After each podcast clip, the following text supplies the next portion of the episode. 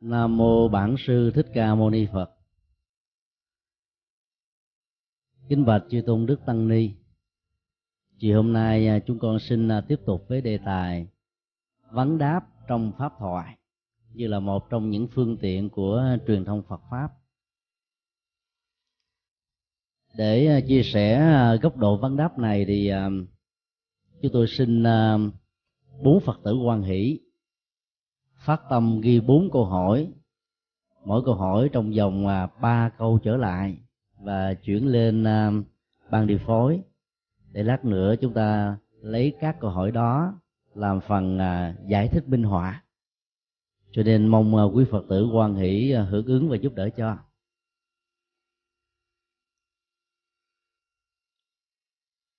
Trước khi đi vào phần vấn đáp trong pháp thoại, vốn được xem như là chìa phá rất quan trọng của việc truyền thông Phật pháp. Chúng con rất kính mong uh, chư tôn đức cùng uh, tư duy về uh, câu chuyện uh, có thật sau đây. Đến giờ thi vấn đáp của một trường đại học. Ban giám khảo cử ra một vị giáo sư đặt câu hỏi vấn đáp đầu tiên cho sinh viên. Câu hỏi nêu ra là em học sinh, hãy cho biết thế nào là gián đáp. Sinh viên đó ngơ ngác, chỉnh lại cà vạt, vẫy lỗ tai, xem coi mình có nghe lộn hay không. Và suy nghĩ vài giây thưa với vị giáo sư. Và thưa thầy, nếu không nhầm thì con nhớ là trong chương trình học đó, đâu có bài khóa nào về vấn đáp đâu giáo sư nói tiếp, bây giờ cứ giả sử như là ta đã học rồi bài học này, thì theo em vấn đáp có nghĩa là gì? Sinh viên trả lời, nếu thầy đã bảo thế, thì con không dám chối lời. Theo con, vấn đáp là nghệ thuật đối thoại giữa hai người thông minh giáo sư nói, nếu một trong hai người không thông minh thì sao? Cậu sinh viên trả lời, thưa thầy, trong tình huống đó thì người còn lại sẽ bị đánh rớt.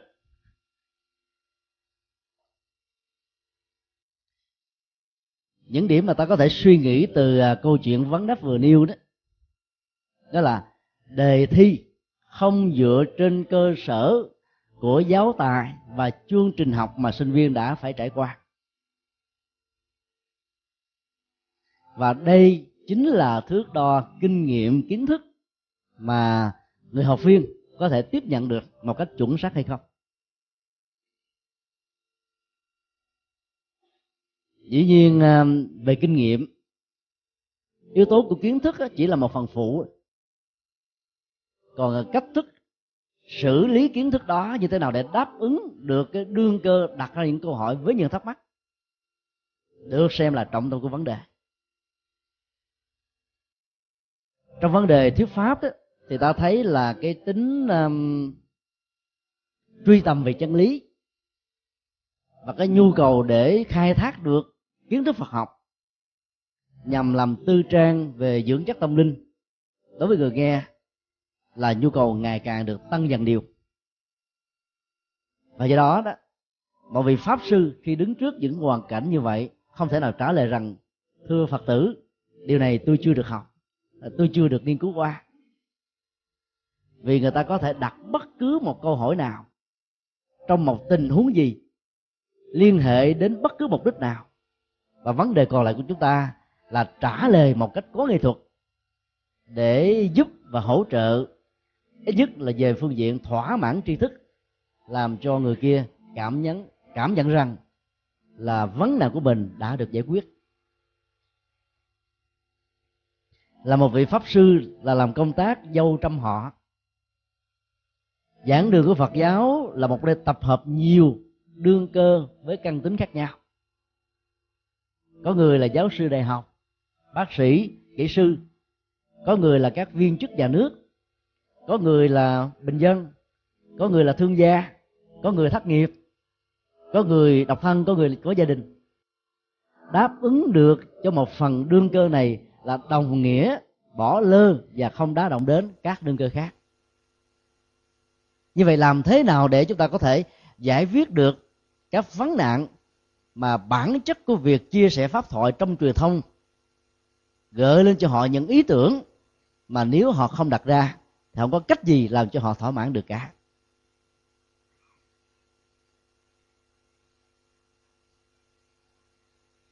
Ý thứ hai của câu chuyện cho thấy là nó là một cuộc đối thoại lý thú. Mà theo um, sinh viên đấy đối tượng của đặt câu hỏi và đối tượng trả lời câu hỏi phải là hai người thông minh. Thông minh theo nghĩa là phải nắm bắt được vấn đề đặt ra là cái gì và giải quyết vấn đề đó như thế nào. Như lúc đó đó ta trả lời theo bài khóa học được ở trong trường lớp từ đầu chí cuối. Thì cái người nghe cảm thấy ngơ ngác vô cùng vì không biết là ta đang nói về góc độ nào. Mà câu hỏi nó thường phản ánh một cái khía cạnh, một cái phương diện tiếp cận vấn đề, chứ không phải là toàn cục như chúng ta đã học bài khóa một cách bao quát hoặc là chuyên sâu. Do đó, yếu tố thông minh của câu hỏi sẽ tạo ra sự thành công ở trong sự giải đáp nó. Ý thứ ba, nếu một trong hai người không thông minh thì người còn lại sẽ bị đánh rớt. Dĩ nhiên là tính chân lý nó không nằm ở vấn đề vừa nêu. Mà muốn nói ở chỗ đó là nếu bản thân câu hỏi quá nghi ngơ thì người trả lời sẽ bị cục hứng mắt. Hoặc là nếu câu trả lời quá sâu sắc mà cái mức dung nạp tính giá trị chân lý ở người nghe, có một cái hạn định. Thì sự ăn khớp trong tình huống đáp lại những vấn nạn vừa nêu cũng không giải quyết được vấn đề gì. Cho nên, sự thông minh được đánh đánh dấu ở chỗ là nó đáp ứng được khai thông cái bế tắc mà người hỏi đã đặt ra hay không. Từ ba góc độ đó, ta thấy cái nhu cầu trả lời vấn đáp ở trong các buổi pháp thoại hoặc là cuối buổi pháp thoại đó, sẽ chính là một thước đo rất chuẩn để thấy rõ được rằng là nhà pháp sư, nhà phật học đó đã tiêu thụ các dưỡng chất tâm linh chứ không phải chỉ à, đơn thuần là nạp vào các dữ liệu kiến thức mà thôi. Và thông qua cái cách thức trả lời những câu hỏi, ta có thể đông đo tính điểm được chiều sâu, chiều rộng của vấn đề và thông qua đó ta có thể gián tiếp hiểu được cái mức độ cảm nhận và tuyên thuyết Phật pháp của vị pháp sư đó như thế nào. Nhu cầu tu học Phật ngày nay của người Phật tử đại gia rất cao. Bởi vì à, sách vở đã được lưu giữ ở trong các thư viện dưới nhiều hình thái. Thì ngoài ra đó thì ta còn có cả một cái bản thư viện mênh mông ở trên internet. Các cái search engine tức là những ờ, cái máy có thể cung cấp cho chúng ta trả lời những câu hỏi, liên hệ đến tất cả những vấn nạn, những vấn đề gì mà ta quan tâm bằng nhiều ngôn ngữ khác nhau. Có thể giúp cho người nghiên cứu và tìm học đó biết trước những vấn đề. Và do vậy, nếu người làm công tác truyền thông Phật giáo thiếu sự chuẩn bị, thì rõ ràng sự thất bại nó sẽ nằm ở chỗ, đó là không thỏa mãn được nhu cầu tu học của người tu học Phật pháp trong bối cảnh xã hội mới ngày càng cao. Trước nhất ta có thể định nghĩa hỏi là một cái à, bước để đo được cái mức độ hiểu vấn đề của người nghe. Hoặc nó là một cái cách thức để nới rộng cái sự hiểu biết bằng cách giải quyết những vấn đề mà họ chưa nắm vững hệ nhất là cái đó, nhận diện ra rằng là có những điều tôi cần phải khai thông hơn cho nên trước nhất ta có thể thấy, đặt ra một câu hỏi là dám tạo ra một cái điều kiện so sánh đối chiếu giữa kiến thức của người trả lời và những gì ta định dạng ở trong đầu. Làm cho vấn đề trở nên phong phú, dân chủ và sự học như thế sẽ có kết quả. Khái niệm Upanishad của ờ, triết học vệ đà với nghĩa đen là ngồi bên cạnh thầy để học minh triết. Phát tạo ra một cái tiến trình của sự học ngày xưa đó là vấn và đáp. Và dĩ nhiên, toàn bộ giá trị và cán cân cũng như là sức mạnh của chân lý là nằm ở cái uy tín của người thầy. Và do đó, muốn có được chân lý tiếp cận được chiều sâu của đó thì người học trò không còn cách nào khác là phải có mặt bên cạnh về phương diện vật lý đối với người thầy, để mới có cơ hội lãnh nạp hoặc là nghe trực tiếp từ những gì mà nhu cầu học hỏi chúng ta đặt đặt ra. Còn bây giờ phương diện học và dạy đó, nó đã khác xa. Ta có những à, giảng đường ảo trên internet mà bây giờ bao thoát đã giúp cho chúng ta nối kết, tạo ra các cái giảng đường khắp năm cho bốn bể chỉ hẹn nhau vào một cái giờ nào đó người giảng chỉ ngồi trước máy vi tính, có một cái webcam. Người nghe khắp năm châu bốn bể, có thể nằm, có thể ngồi, có thể đi, đứng, sinh hoạt bình thường. Quan sát qua webcam, thấy gương mặt của vị pháp sư và nghe được tiếng nói của vị pháp sư, rõ ràng như chúng ta đang có mặt trong giảng đường này. Và do đó, bản chất của câu hỏi đó, nó rất là đa dạng. Và ta khó nắm biết được rằng là cái thái độ của người hỏi trong tình huống này là cái gì nhưng ta buộc phải trả lời. Cho nên khi mà đối diện trước cái sự phát triển về công nghệ thông tin hiện đại đặc biệt internet á, thì quan điểm về vấn đề hoàng pháp cần phải được rộng hiểu thêm với nhiều cái cửa ngõ mới. Và ta có thể xem đó như là các phương tiện của thần thông trong thời hiện đại để giúp cho các vị à, khán thính giả có thể đào sâu về Phật học mà không cần phải có mặt ở trong giảng đường mà một cách trang nghiêm tĩnh tọa, lắng tâm về nội dung của vị pháp sư như trong truyền thống Upanishad là ngồi kế bên cạnh thầy để có dịp tiếp xúc.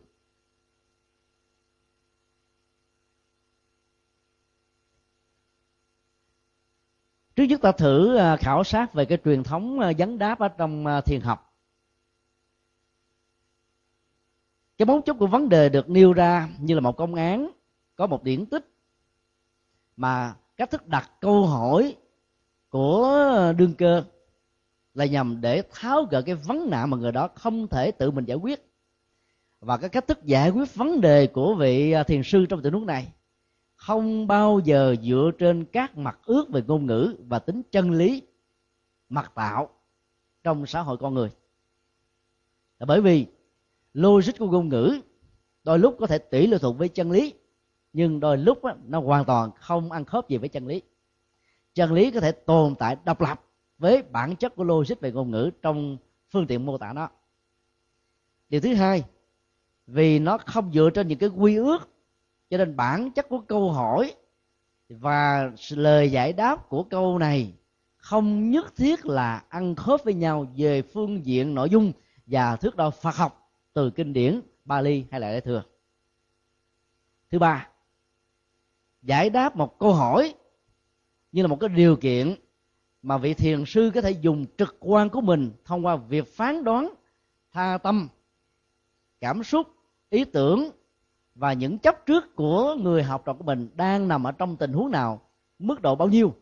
Thông qua đó, rũ bỏ kiến thức và khai tâm mở trí cho người đang có vấn đề.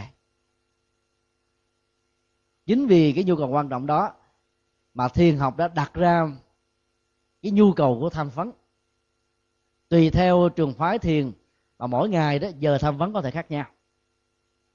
Và nếu ta có mặt theo dõi từ đầu chí cuối nội dung của cuộc hội thoại giữa một vị thiền sinh và vị thầy tâm linh của họ, thì ta sẽ thấy rất rõ rằng là câu trả lời không ăn khớp đâu vào đâu hết lấy logic của ngôn ngữ, logic của trí óc, logic của mặc định để đánh giá, thước đo tâm linh của vị thầy trong tình huống này là một sự sai lầm.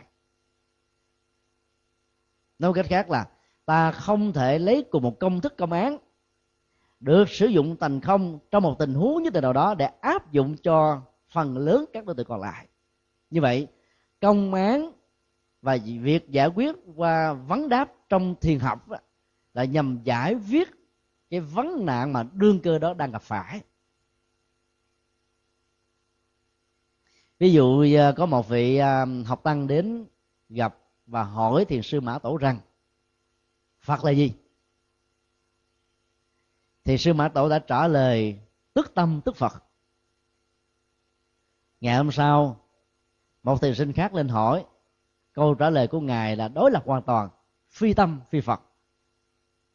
Nếu ta là người có cơ hội theo dõi cả hai tình huống của câu hỏi được đặt ra, ta sẽ nói, hoặc là thiền sư mã tổ là người ba phải. Hoặc là, ông không hiểu phật pháp chi hết.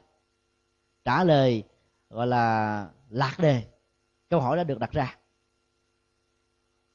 Ta thấy trong tình huống này sau khi à, trải nghiệm cái tiến trình thực tập, nghi tình của hành giả bắt đầu trỗi dậy và được khích lệ theo công thức, nghi ít thì ngộ ít, nghi vừa thì ngộ vừa, nghi nhiều thì khai mở tâm trí nhiều. Cho nên các vấn nạn được đặt ra, nhưng mục đích là không phải để giải quyết kiến thức ở trong vấn nạn đó, mà làm thế nào thông qua tình huống này để khai mở tâm, giúp cho người đó giác ngộ được bằng trực giác của vấn đề thông qua sự hướng dẫn của một vị thầy có kinh nghiệm. Thông thường nếu ta được hỏi câu hỏi đó thì ta sẽ trả lời, phật, theo phương diện định danh, là một bậc tỉnh thức, mắt được mở về nhận thức, cảm xúc đã được làm chủ, các hành động luôn luôn hướng về đạo đức và tâm linh, lợi ích cho mình và người sống vô ngã và vị tha. Cho nên ngài có 10 đức hiệu. Ngài là một nhân vật lịch sử ra đời cách đây vào niên đại, ngày mấy tháng mấy, và qua đời vào ngày mấy tháng mấy. Ta mô tả trên sử liệu ta mô tả trên văn bản ta mô tả trên mặt ước ta mô tả bằng cách thức mà ta có được những cơ sở để ta dựa vào. Vấn đáp thiền học theo cơ chế vừa nêu thì không giải quyết được vấn đề gì. Bởi vì những điều đó thiền sinh có thể đọc được từ từ điển, từ sách vở. Và hơn nữa, trước khi đến với thiền học trung hoa thì rất nhiều vị đã từng là các học giả, đã từng là các nhà tri thức và đang bị bí rối bởi rằng là cái việc nhai lại, đàm giải nói theo ngôn ngữ của thiền học của các vị tổ sư đi trước chưa đủ sức để chứng tỏ rằng mình đã giác ngộ được tâm ấn phật ở mức độ bao sâu. Cho nên sự chờ đợi câu giải đáp trong tình huống này không phải là kiến thức sách vở mà là kiến thức trực quan có dấu hiệu của thao tâm thông nhằm giải quyết vấn nạn được đưa ra. Trong tình huống một có thể uh, thiền sinh là một người đang có những giọng cầu bên ngoài. Và câu trả lời tức tâm, tức phật để cho thấy rằng là muốn có được sự giác ngộ đó, thì nỗ lực bên ngoài chỉ là đường vòng, quay về trực tại, thực tại bên trong của tâm là đón nhận được một cách trực chỉ. Và giá trị cũng như yếu tính của vấn đề khai ngộ là nằm ở chỗ này. Như thiền sư viên chứng đã trả lời cho nhà vua việt nam, trong núi không có phật, hãy về lại ngay vàng, cai trị muôn dân theo chủ luân thánh phương pháp, làm những việc đáng làm, phụng sự cuộc đời, thì tuệ giác sẽ phát sinh tại đó. Bởi vì ta thấy là tùy theo cái mức độ dướng dính và đối tượng của sự chấp trước trong tình huống này là cái gì, mà lời giải đáp của thiền học mở ra như là một sự khai phóng và mở tâm trí của người đang bị dướng.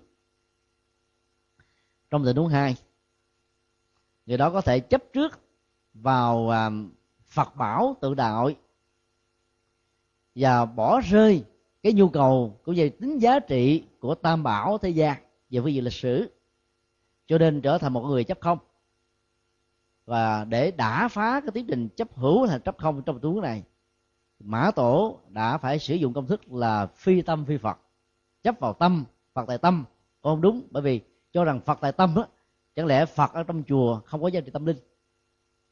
Dầu cho một hành giả nào tu mấy chục năm đi nữa cái nhu cầu đến chùa để cảm nhận được cái cộng hưởng tâm linh từ nơi chùa đó, như là một sự hỗ trợ cho tiến tình tinh tấn của chúng ta trong phương diện hành trì, là điều rất đáng khích lệ.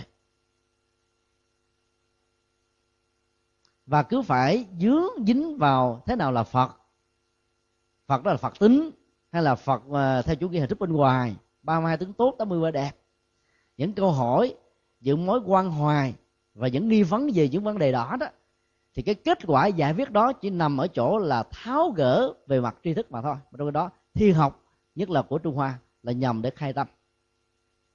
Cho nên câu trả lời trong tình huống này là để đốn phá, tháo dỡ những ý niệm đã được thiết lập như là một phương tiện trong truyền thông sinh hoạt hàng ngày. Cho nên đến với công án và thiền học của trung hoa thì ta phải thấy rất rõ là câu trả lời đó. Không phải là một sự trông chờ về phương diện tri thức. Tính vô nghĩa của câu trả lời nhiều chừng nào. Cái giá trị um, đúng ngộ và mở tâm của vị thiền sư sẽ có thể đạt được ở mức độ cao chừng nào. Khi đề cập đến vấn đề à, vấn đáp ở trong kinh điển, như là một kinh nghiệm của đức phật, thì ta có thể chia ra hai tình huống. Tình huống thứ nhất là kinh điển um, Bali từ đối thang là kinh điển Đại thừa. Có thể nói toàn bộ ba mươi mấy bài kinh uh, trường bộ đó là cả một kinh nghiệm đối thoại liên tôn giáo và liên triết học giữa Đức Phật và các uh, lãnh tụ tôn giáo và triết thuyết lúc bây giờ. Đọc vào các bài kinh đó ta học rất nhiều kinh nghiệm để có thể thuyết phục những người khác tôn giáo các quan điểm về thế giới quan nhân sinh quan đạo đức quan luân hồi quan để ta có thể giúp cho một người chưa có niềm tin, thiết lập được niềm tin. Người đã có rồi đó, thì tăng trưởng niềm tin để trở thành một người tốt hơn. Sống một cách an vui, hạnh phúc. Và bắt thối chuyển hơn. Còn trung bộ kinh đó là một tập hợp trên 150 bài. Mà trong đó nó có thể nói 3 phần tư là thuộc về dạng vấn đáp. Một số bài kinh của tăng chi, tương ngưng và tiểu bộ cũng thuộc về dạng này như vậy trong 12 thể tài kinh điển Phật dạy đó thì ta thấy là dạng vấn đáp đóng một vai trò khá quan trọng. Bởi vì căn cơ đến với pháp hội của đạo Phật đa dạng và phong phú cho nên á, việc chia sẻ pháp thoại phổ thông sẽ không làm thỏa mãn quả đại quần chúng. Do đó nhu cầu của tham vấn hay là khai thị nói theo ngôn ngữ của tịnh độ tông sẽ giúp cho người ta thỏa mãn được một phần nào những vấn đề người ta đang đặt ra ta thử nêu ra một cái tình huống của bài kinh 107 ở trong kinh Trung Bộ. Bài kinh đó đó, đương cơ pháp hội là một vị bà la môn, tên trùng với vị thánh tăng thần thông đại nhất một kiền liên.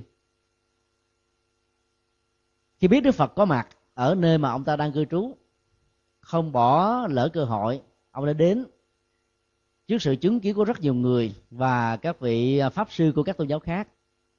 Câu hỏi ông đặt ra nói đúng hơn là một sự chia sẻ. Thưa sa môn cầu đàm, từ mà các triết gia và tôn giáo đồng thời với đức phật thường gọi ngài bằng tên họ của ngài. Ở trong ờ, đạo bà la môn của chúng tôi, tâm linh là một trình tự như là những tầng lầu và những thang cấp của cái tòa giảng đường này. Sự tuần tự đó được hiểu như là huấn luyện một người chưa biết bắn cung tên trở thành một người biết bắn cung tên. Bản thân tôi, tức là vị bà la môn đó tự xưng, là một nhà toán số học. Tôi có rất nhiều học trò giỏi về toán. Khi tôi dạy một học sinh của tôi về điều gì, thì đầu tiên tôi dạy cái phép cộng, cái dễ nhất, tăng trưởng, phát sinh, cái mà ai cũng có trên nền tảng của lòng tham với những ước muốn, mong mỏi. Sau đó là phép trừ nhân và chia. Sau đó là những cái phép nó khó hơn trên nền tảng của cộng trừ nhân chia này. Cái trình tự như thế là một khuôn phép và vĩ đạo buộc tất cả mọi người phải đi qua. Chẳng hay là pháp và luật mà được uh, ngài tuyên bố được xem như là siêu việt hiện tại. Đến để mà thấy đó thì nó có một cái uh, quy chuẩn như tương tự trong truyền thống bà la môn của tôi hay không? Ta thấy bản chất của câu hỏi này đó là một cái đối thoại liên tôn giáo.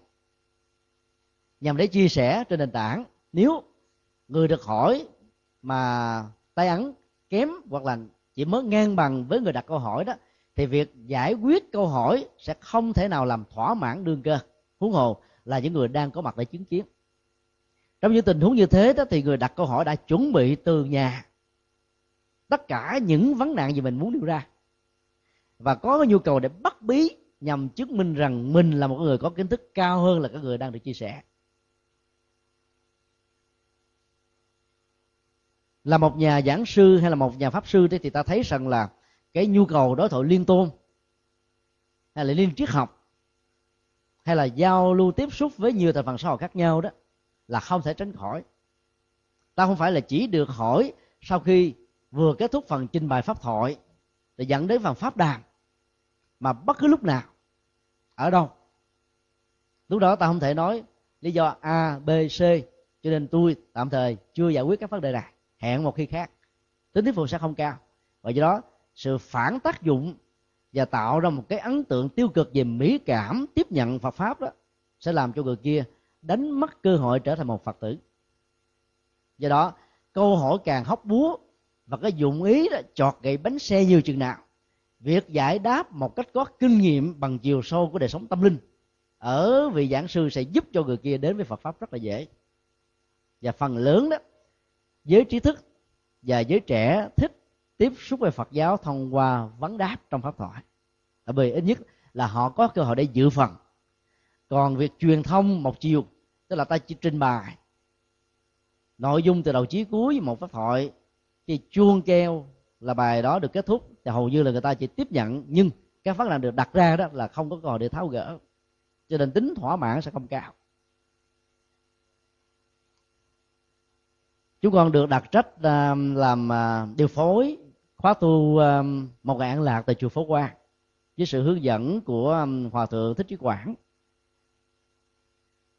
Từ hai tuần một lần vào ngày chủ nhật, bây giờ là mỗi tuần và chiều 2 giờ đến 4 giờ rưỡi đều có cái phần vấn đáp về cái nội dung, chủ đề của khóa tu được đặt ra cho mỗi khóa tu. Câu hỏi ta thấy rất là đa dạng. Và nếu như cái kinh nghiệm của việc chia sẻ pháp thoại trong tình huống này không làm thỏa mãn được quần chúng thì người ta sẽ ra về. Cho nên học phật và giúp cho người ta đến phương tiện của học phật ở mức độ cao đó thì ta phải mạnh dạng tạo phương tiện cho vấn đề vấn đáp đó được diễn ra. Vì đây là nghệ thuật. Đức phật tạo điều kiện cho người đang nghe ngài dự phần đặt câu hỏi. Và có những lúc đó, ngài phản vấn lại như là một cái cách trả lời gián tiếp để cho người kia tự nhận diện ra vấn đề. Thì lúc đó sự hiểu biết ở trong việc uh, truyền thông Phật pháp đó sẽ làm cho người đó có một cái ấn tượng khó quên.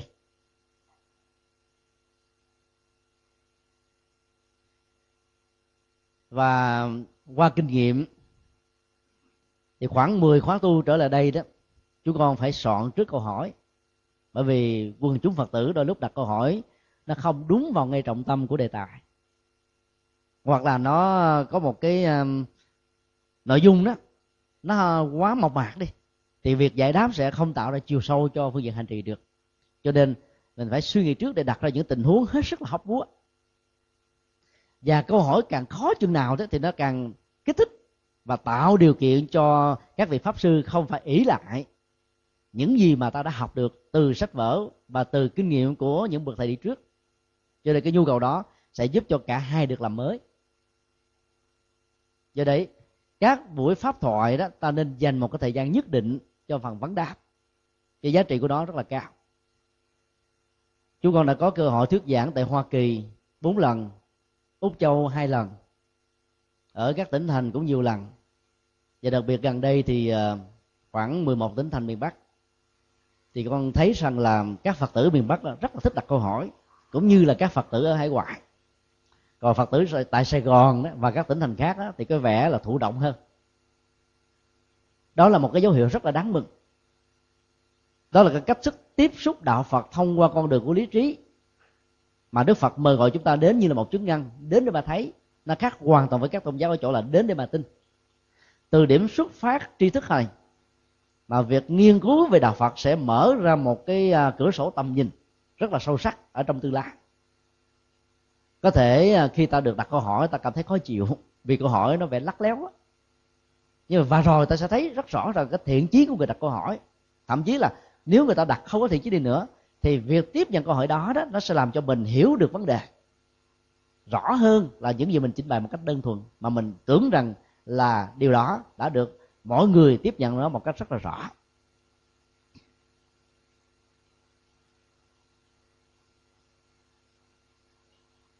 Câu trả lời của đức phật trong tình huống này này hiền hữu bà la môn, dĩ nhiên là trong truyền thống tâm linh, pháp và luật của như lai.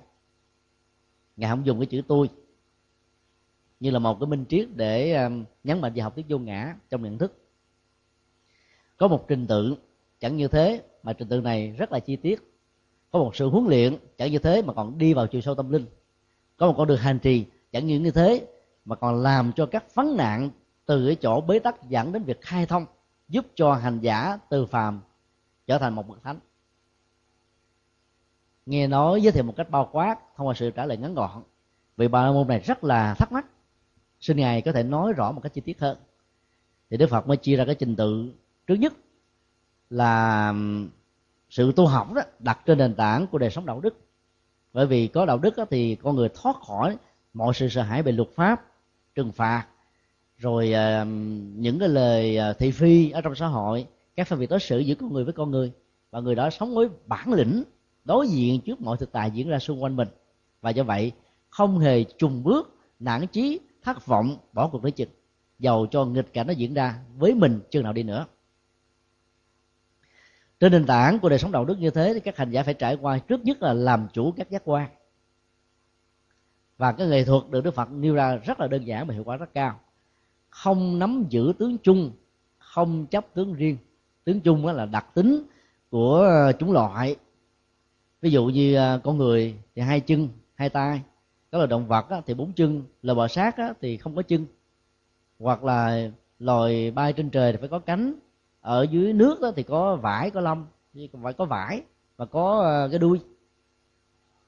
Đó là cái đặc tính chung. Còn trong chủng loại của con người đó đặc tính chung của nam á, là vai u thịt bắp. Của nữ đó là yểu điệu thức tha. Chiều cao của nam thì phải cao vạm vỡ hơn là người nữ. Còn tướng riêng đó là những cái biểu hiện ánh mắt nụ cười dáng vẻ màu da vóc dáng hình thù. Các cử chỉ đi đứng nằm ngồi nói nín động tịnh vân vân.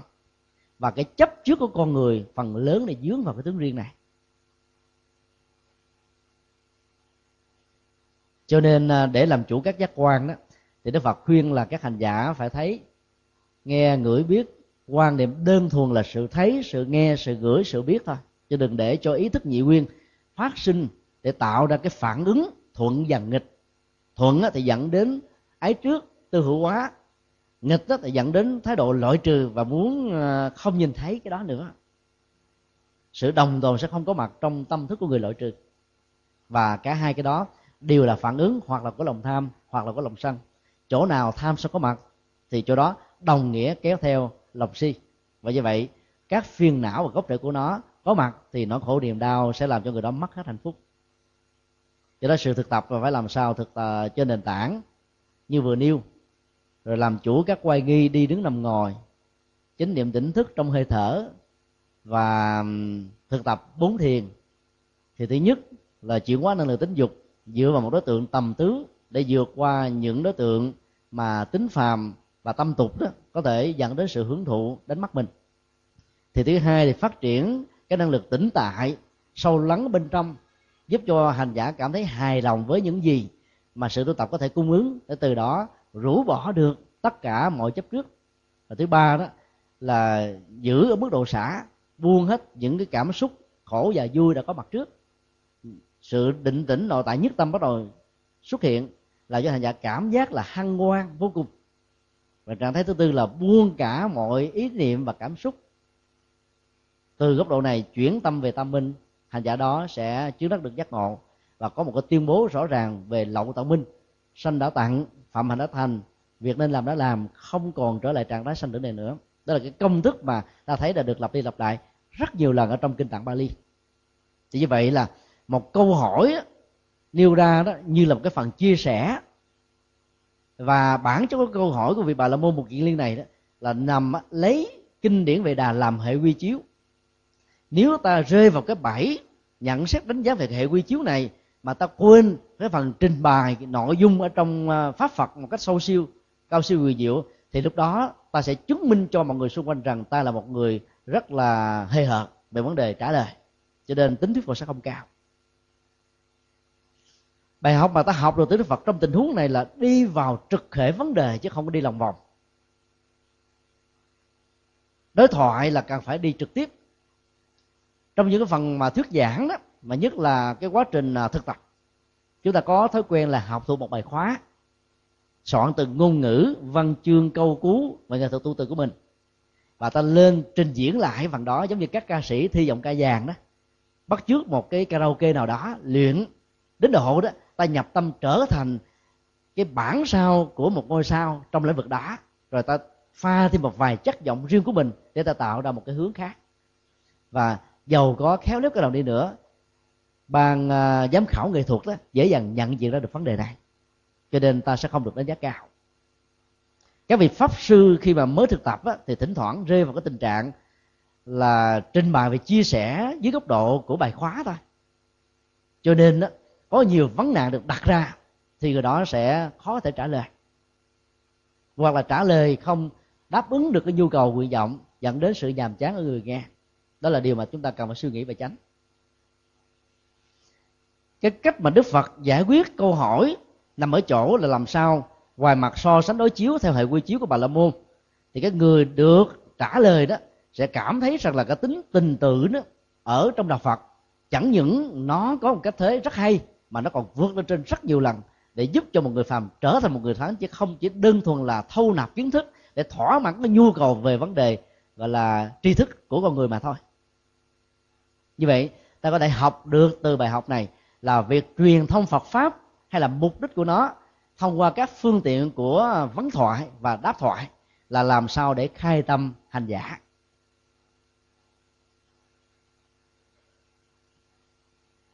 Còn đối với kinh điển đại thừa thì ta thử um, phân tích kinh di ma cật. Trước khi đi vào vấn đề này thì ta thấy là hầu như phần lớn các kinh đại thừa là dựa vào cái cấu trúc vấn đáp rồi kinh đại bản niết bàn đối thoại giữa đức phật với lục sư ngoại đạo với những vị bà la môn với những vị thánh tăng với những vị a la hán. Còn kinh đại bảo tích đó, thì mỗi một phẩm đó là một pháp hội mỗi một pháp hội mang tên một vị bồ tát hay là một vị thánh tăng. Và toàn bộ các vấn nạn được vị này nêu ra đó nó trở thành mối quan tâm của phần lớn đại đa số những người có mặt. Và trả lời cho một người là đồng nghĩa giải quyết cái thắc mắc và những cái ờ, uẩn uất của rất nhiều người. Cho nên đọc các kinh điển đại thừa thì ta học được rất nhiều kinh kinh nghiệm về vấn đáp của đức phật. Trong kinh duy ma cật đó, thì cái cấu trúc của sự trả lời đó là nhằm phá chấp. Nó khác với mô tả hiện thực. Từ việc là có hay là không, hay đơn giản, hay là sâu sắc hơn một chút là mô tả theo có kiểu định nghĩa trên hệ thống mặt ước chính vì thế mà khi được đức phật khuyến khích từ các vị à, mười đại đệ tử cho đến các vị cư sĩ lỗi lạc ở trong truyền thống của à, Bali ai cũng lắc đầu chào thua. Và kể lại với Đức Phật rằng là có một lần chúng con đã gặp cư sĩ đó và do nhiều lần tiếp xúc đó, chúng con thấy dội ngược chịu không nổi. Cho nên thôi ngài cử người khác đi đi còn con không dám. Tại sao bị dội ngược? Bởi vì câu hỏi đặt ra một đường trên thế giới hiện thực thì cư sĩ bồ tát duy ma cật trên lập trường phá chấp, trả lời dưới góc độ và công thức với cấu trúc bất nhị. Ví dụ, khi mình gặp nhau theo giao tế thường thường nhật, mình hỏi là, ông bà có khỏe hay không? Trong tiếng anh thì dùng cái câu, how are you? Và dĩ nhiên trong cái nền văn hóa giao tế này đó, thì cái người được hỏi sẽ không hề mong đợi rằng tôi sẽ trả lời rằng là ngày hôm qua tôi bị té xe, đi vào thương, tốn bao nhiêu tiền, về nhà không có người chăm sóc, bây giờ chân vẫn còn đi đau. Có lẽ tôi phải mất thêm mấy ngày nghỉ ngơi nữa thì mới có thể trở về lại công việc. Ta hỏi như là một cái thói quen văn hóa giao tế, lịch sử đó. Không trông chờ sự trả lời. Và do vậy, người ta được hướng dẫn là cứ trả lời, em fine, thank you, tôi khỏe, cảm ơn nhiều. Mặc dù mình bệnh muốn chết, vẫn nói là khỏe. Đó là ta trả lời theo cái nền văn hóa anh. Văn hóa của anh là văn hóa mà ta nói như thế này this is not my cup of tea? Đây không phải là tách trà của tôi. Chuyện ai lấy lo? Nhà ông ông sáng, nhà tôi tôi sáng. Tôi không cần phải quan tâm nhà ông ông cần quan tâm nhà tôi. Cái quan điểm cá nhân và tự do trên nền tảng của cái tôi này đó được xem là mấu chốt văn hóa của phương tây. Chính vì thế mà tu tập giải thoát đối với người phương tây là một thách đố rất lớn.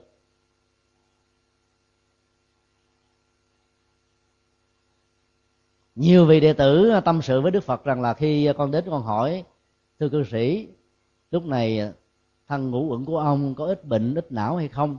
Con copy hoàn toàn cái công thức mà được các đức phật đem ra để vấn thoại về sức khỏe lẫn nhau trong kinh pháp hoa và nhiều kinh khác. Và cư sĩ nhưng mà cật đã trả lời như thế này, thân này là một cái tạm thời đó. Nó đâu có chỗ để bám víu bệnh già và chết. Có gì ở đâu mà phải hỏi. Bệnh đã không có thì sức khỏe của lại càng không cho nên quan tâm về vấn đề đó để làm cái gì? Cục hứng hoàn toàn. Đó là nghệ thuật uh, hội thoại của kinh điển đại thừa là nhằm để phá chấp thôi. Cái dướng của chúng ta trên thế giới hiện thực thì phải lấy thế giới bất nhị để mà đã đó. Cũng giống như ta dựng lên à, một cái dàn giá để cất một cái tòa nhà hai chục tầng.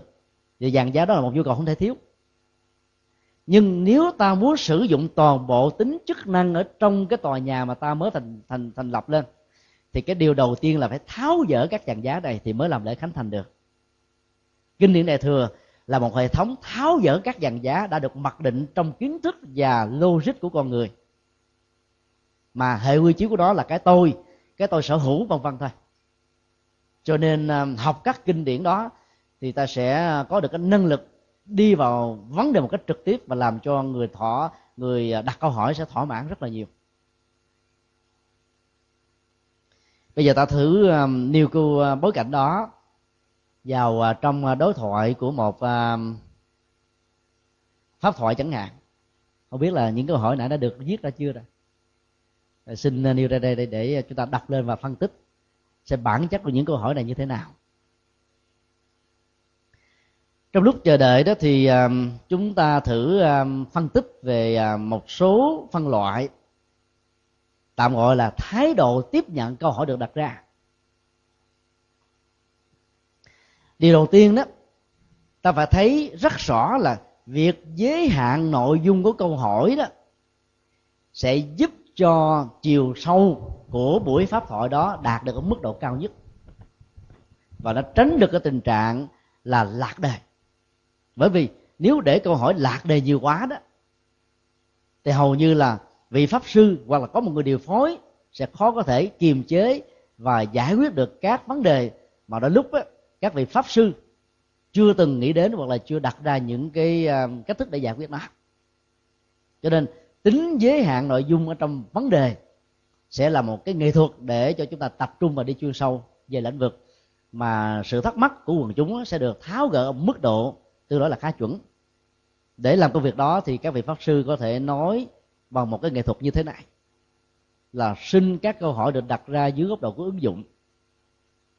Những câu hỏi mang tính lý thuyết đó thì không nên đặt ra, vì ta có thể học được từ sách vở, kinh điển, từ điển, internet, vân vân.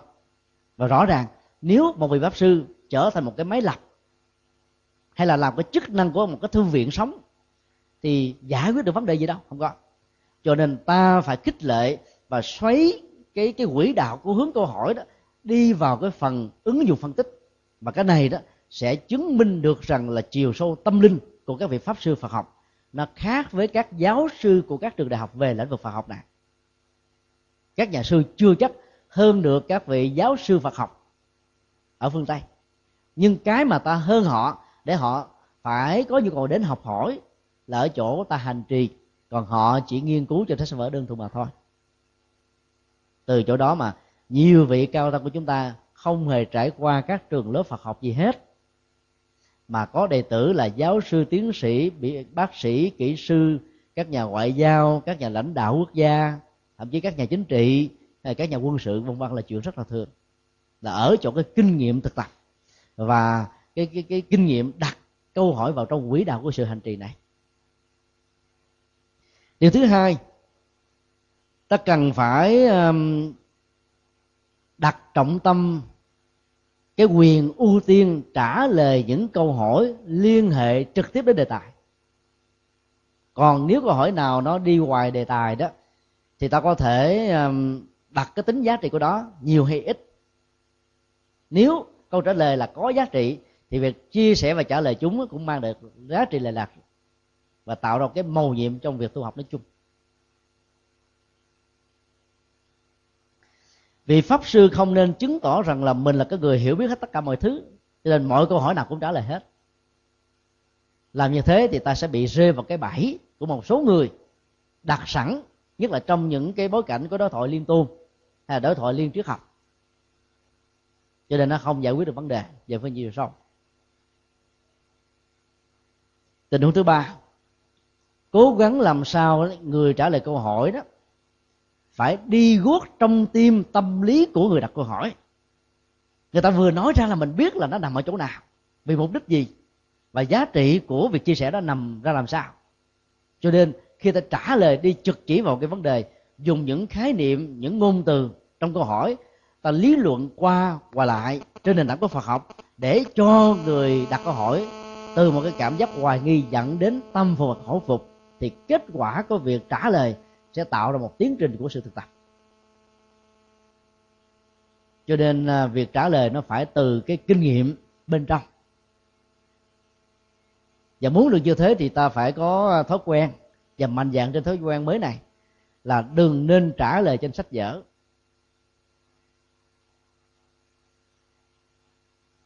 Mỗi người có một cái gu ngôn ngữ khác nhau. Ta dùng những cái gu ngôn ngữ vừa hợp với văn hóa vừa hợp với những gì ta học, vừa hợp với những cái kinh nghiệm riêng của mình, thì người nghe nó sẽ có ấn tượng hơn. Tạo ra một cái khái niệm mới, ngôn từ mới là điều được khích lệ về phương diện triết học. Trong hoàng pháp đó, người sử dụng nhiều ngôn ngữ mới chừng nào đó sẽ gây một cái cảm hứng ở người học và người đặt câu hỏi chừng đó.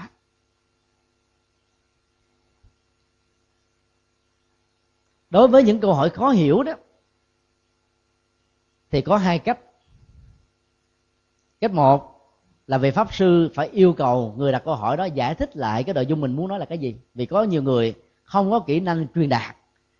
Cho mình hỏi một đường mà nói một nẻo, tâm mình nghĩ một ý mà diễn đạt theo một cách làm cho mọi người nghe không biết là muốn nói cái gì. Thì câu trả lời trên nền tảng của chưa chưa rõ ràng như thế thì sẽ làm cho vấn đề chẳng đi đến đâu vào đâu.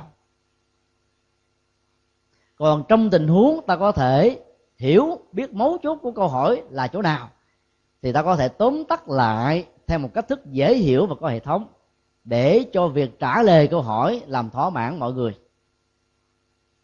Đó là những cái kỹ năng tâm lý mà ta cần phải để ý. Bây giờ ta thử phân loại các câu hỏi trong pháp thoại. Thứ nhất là câu hỏi thuộc về dạng đại diện đương cơ pháp hội phần lớn kinh điển đại thừa thuộc về dạng này. Các vị bồ tát chẳng hạn như là tu bồ đề hay là văn thù sư lợi đều là những bậc tuệ giác số một. Ấy thế mà những câu hỏi được các ngài đặt ra đó, đôi lúc nó rất là bình dân. Và nhờ đặt câu hỏi như vậy, đức phật mới thấy được cái nhu cầu của quần chúng. Và ngài chia sẻ trong tình huống đó sẽ mang được lợi lạc cho rất nhiều người. Cho nên ở các giảng đường, ở các chùa đó các phật tử cần phải dấn thân vào lĩnh vực này. Ta đi thăm dò tâm lý, khuynh hướng để biết rõ là những bế tắc trong đời sống, gia đình, tâm lý, tình cảm của các phật tử, pháp hữu của ta.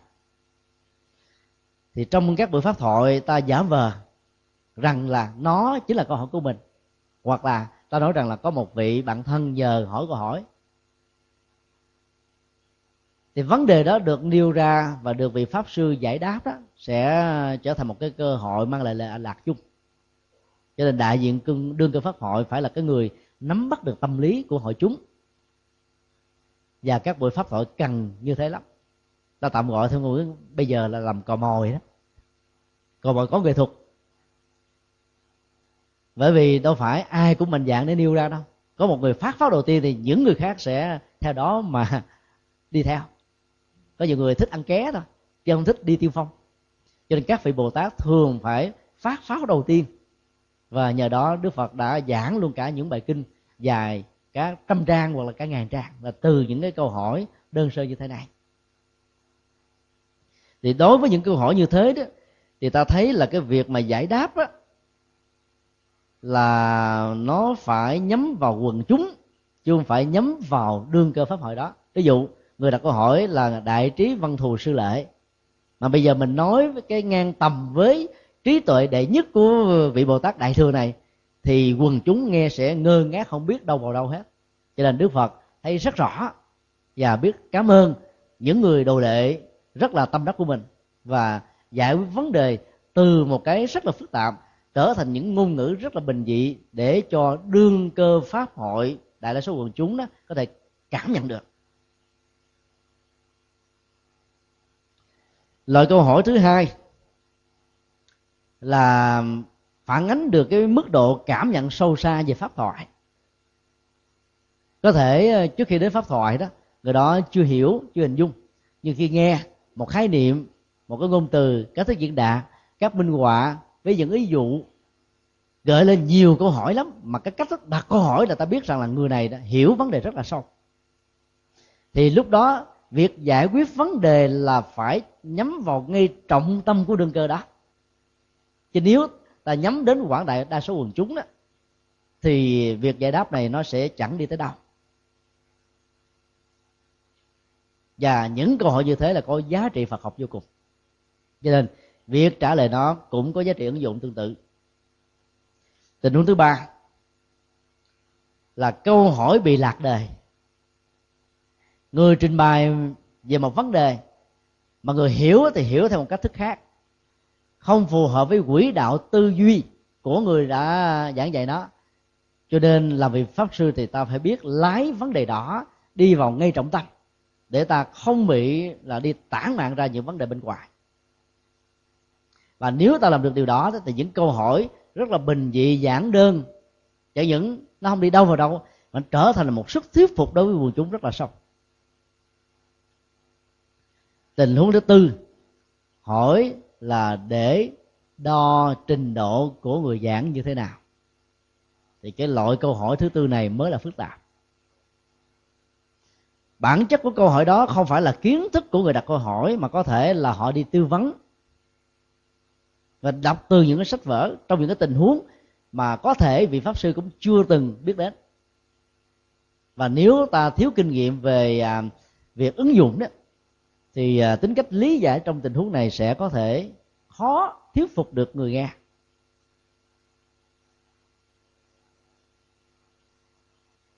Do đó trong tình huống mà việc giải quyết nó chưa được đảm bảo về cái tính xác thực đúng và sai thuyết phục hay không đó thì vị pháp sư phải khôn khéo. Ta lái vấn đề quay về ngay trọng tâm. Ta có thể nói rằng là đây là một vấn đề rất là chuyên sâu mà chúng tôi tin chắc rằng là trong à, đối tượng à, đương cơ ngày hôm nay đó, thì chưa có nhu cầu để nghe biết đến. Cho nên à, để kết thúc buổi pháp thoại, chúng tôi sẽ trao đổi riêng với ông, với bà.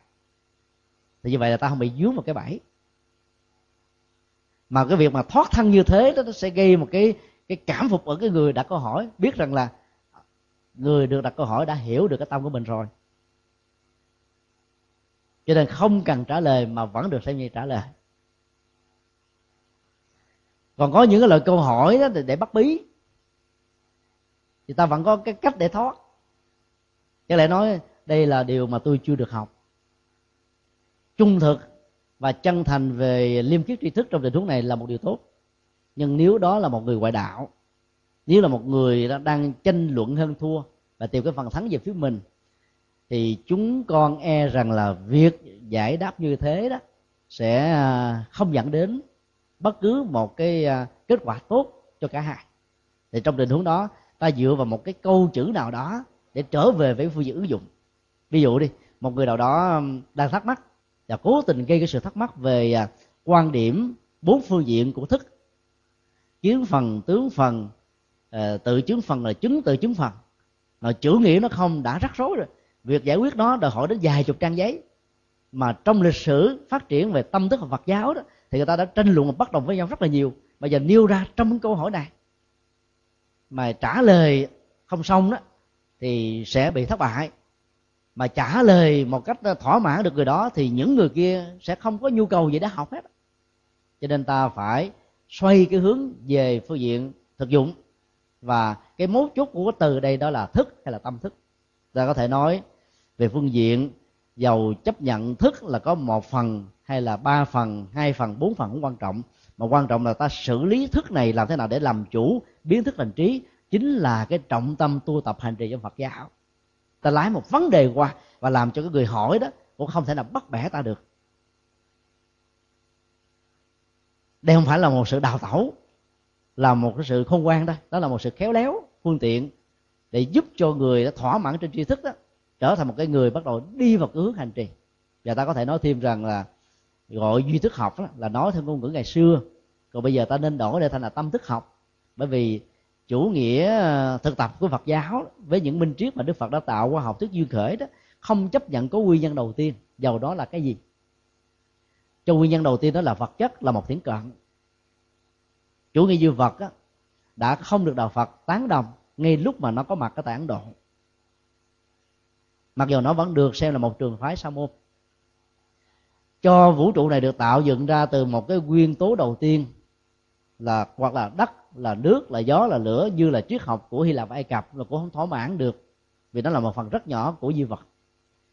Cho rằng nó có từ tâm tâm sanh, cho nên tất cả mọi sự vật hiện tượng sanh thì nó không thỏa mãn được cái nhu cầu của khoa học hiện đại. Bởi vì đạo phật không dạy chữ duy, mà dạy chúng ta sự tương tác đa chiều của nhiều yếu tố, nhiều thành phần mà trong đó ta là một thôi. Cho nên di vật là sai và di tâm là sai đối lập. Cho nên ta không có à, bận tâm về khái niệm duy thức mà ta nghĩ rằng là tâm thức học đó là một nghệ thuật để chuyển hóa tâm phàm trở thành thánh. Những nỗi khổ, niềm đau, tâm lý, bế tắc trở ngại à, cần phải được à, nhận diện nó để chuyển hóa chứ không phải là để dập tắt nó. Thì lúc đó ta không bị những phản ứng phụ và hành giả trong tình huống này sẽ được bình an vô sự. Đó là những cái cách mà ta có thể thoát ra một cách rất là an toàn. Bây giờ xin và chuyển lên ờ, các câu hỏi để ta có thể ờ, phân tích một cách cụ thể về cái tình huống được nêu ra. Xin chư tôn đức cùng chúng con tham khảo các câu hỏi sau đây. Thứ nhất, việc cúng lễ là một phương tiện cho con người đến chùa, nhưng con thấy đó là một nhu cầu không thể thiếu. Đầu năm lễ dân sau giải hạn cũng là một nhân duyên cho nhiều người đến chùa. Vậy chúng con muốn thầy truyền những phương pháp để mọi người nhận biết, để tiếp cận với pháp phật để thích tu học. Bây giờ ta có thể nhận diện câu hỏi này nó nằm vào cái dạng nào? Thứ nhất, nó là câu hỏi mô tả về một vấn đề. Vấn đề đó là cái ảnh hưởng của sao hạn và sự cúng kính để giải quyết các vấn nạn về sức khỏe rồi tiền tài danh vọng và các cái mưu cầu của con người trong thế giới hiện thực là có được hay là không. Thì đối với những câu hỏi liên hệ đến tính vấn đề đó thì câu trả lời nó phải là mô tả thôi. Và dĩ nhiên trong nhà phật có những cái thước đo nhân quả duyên khởi. Tất cả mọi um, lý giải về tính phương tiện đó nó chỉ có giá trị tạm thời. Bởi vì ảnh hưởng trong đời sống dân gian của tại Việt Nam và Trung Hoa đó. Người ta đã nâng các quan niệm tín ngưỡng trở thành một giá trị chân lý. Cho nên thay vì ta bác bỏ hết cái này một trăm phần trăm thì những người đó sẽ không có cơ hội đến với đạo Phật. Do đó ta vẫn tổ chức cúng, nhưng ta không gọi là cúng sao giải hạn,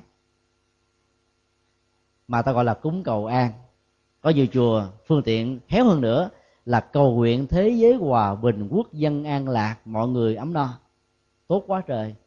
Vừa có giá trị xã hội, đạo đức, tâm linh, vừa có những ứng dụng à, về từ thiện thông qua các cái lễ cúng đó. Bỏ đi một vấn đề thì nó uổng. Chẳng lẽ bây giờ bàn tay ta có một cái vết nhơ ta chặt đi, thì cái chức năng sử dụng của nó bị mất. Cho nên nó dơ chỗ nào, tẩy rửa chỗ đó, thì bàn tay sẽ trở thành sạch trở lại. Thì đối với những câu hỏi nó thuộc về vấn đề đó, thì việc giải quyết nó là dựa trên những những những cái thước đo về giá trị ờ, Phật pháp để ta hướng dẫn từng bước. Và phải chứng minh làm sao rằng là con người không bị ờ, hệ quy chiếu của các sao hạn do đó không nên tin vào những thứ này. Mà phải thấy rất rõ rằng là cái quy luật tốt và xấu đó, nó chính là nhân quả, sự thưởng phạt của nó, cũng chính là cái phước hay là cái tội của con người. Không ai có thể làm việc đó ngoài nhân quả. Rồi ta có thể dẫn dụ bằng nhiều cái kích khác nhau. Một câu hỏi khác. Con có một người bạn người bạn này mới tốt nghiệp đại học và đang trong quá trình đi tìm việc làm. Mặc dù đã nộp hồ sơ xin việc ở rất nhiều nơi, nhưng cơ hội đến với người đó rất ít. Sau một thời gian, người bạn này đã tìm được một công việc khá thú vị do bản thân tự nhận xét. Người này làm việc chăm chỉ, xong bị chủ mình mắng chửi thậm tệ. Trong phút tức giận, người bạn đó đã thôi việc. Bây giờ người đó đang rất chán nản, thất vọng và nghĩ rằng số phận thật hẩm hiu người bạn muốn con cho người đó một số lời khuyên, nhưng con chưa biết bắt đầu khuyên bạn ấy từ đâu. Như vậy nếu thầy trong tình huống này sẽ tháo gỡ cái rối tơ lòng bằng cách nào? Thì câu hỏi được đặt ra trong tình huống này nó không phải là một cái um, thắc mắc về một cái vấn đề mà tính trả lời chân lý đúng và sai. Mà ở chỗ là xử lý cái thái độ về tình huống thuận và nghịch diễn ra trong cuộc đời của người đó như thế nào. Vì đó, nếu người bị vấn nạn không có mặt đó, thì việc giải quyết nó nó khó lắm. Ta chỉ có thể nói một cách chung chung. Ta phải có cơ hội mời người đó đối diện, tâm sự giải bài. Ta đặt thêm những câu hỏi khác để coi ngoài những yếu tố vừa nêu mà ta được nghe mô tả một chiều đó, nó còn có những nguyên nhân sâu xa hay là những cái thuận duyên nghịch duyên nào nữa hay không? Chẳng hạn như ở nhà người cha người mẹ mắng nhiếc chửi bới rồi những người thân lúc nào cũng gây một cái áp lực dẫn đến cái sự chán nản mà không muốn làm gì hết hay không? Nếu không có thì việc trả lời vào trực tiếp câu hỏi vừa nêu đó nó đòi hỏi đến các kỹ năng tâm lý rất nhiều. Ta có thể nói um, bằng một cái định đề như thế này. Thành công không phải được đánh dấu bằng có công an việc làm. Nghề nghiệp ổn định và lương bổng mà thành công á, nó có mặt ở chỗ là ta biết xử lý thái độ để tạo ra tình trạng hài lòng khi mà các nỗ lực chân chính chúng ta đã được thực thi trên luật pháp và bằng đạo đức. Ta có nỗ lực khác hơn kết quả nó cũng đạt chừng đó mà thôi. Cho nên quan hỷ tri túc với cái đó thì cái đó nó chính là một cái phương diện của hạnh phúc.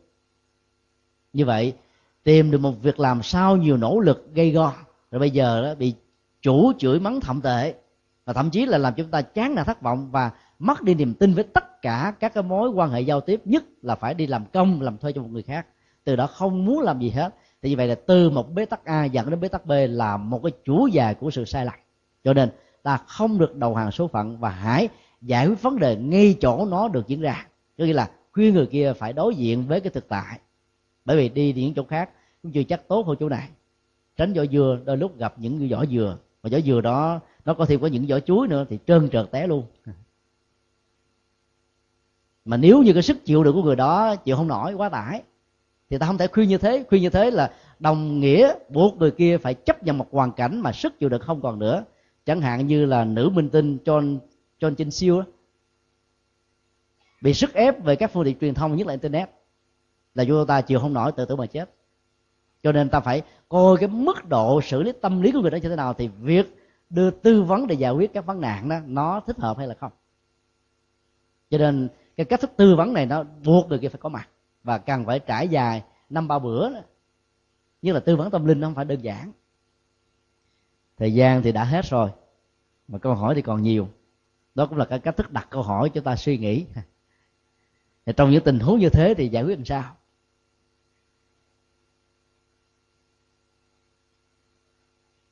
Ví dụ có một cái câu nào bắt bí đi. Thì giờ ta tìm cách đào tẩu an toàn bằng cách là là đáp trực thăng thì có nhiều người cái đáp máy bay thì có một cái đà chạy rồi mới đưa dừng lại phải mất năm mười phút thì đó chứng tỏ rằng là mình kém về cái việc tiếp nhận câu hỏi và giải quyết đó ta đáp trực thăng ta có thể đưa một lý do là rất là cảm kích cái câu hỏi đặt ra nhưng rất tiếc là thời gian không cho phép và lát nữa cái chương trình nó còn có một buổi giảng của thượng tọa thích tiên bảo cho nên xin quý vị hẹn lại lần sau trong lúc chờ cái câu hỏi được trả lời, chúng tôi xin lặp lại một lần nữa. Quý vị hãy cùng suy nghĩ và về làm một bài giải đáp cho câu hỏi này thì sao? Cái ngày hôm sau, chúng ta vô, yêu cầu một vài người chia sẻ câu hỏi đó thì mình có thêm những ý tưởng và mình sẽ giải quyết vấn đề làm cho mọi người đều phải khâm phục. Nó có nhiều cách để ờ, chúng ta chia sẻ.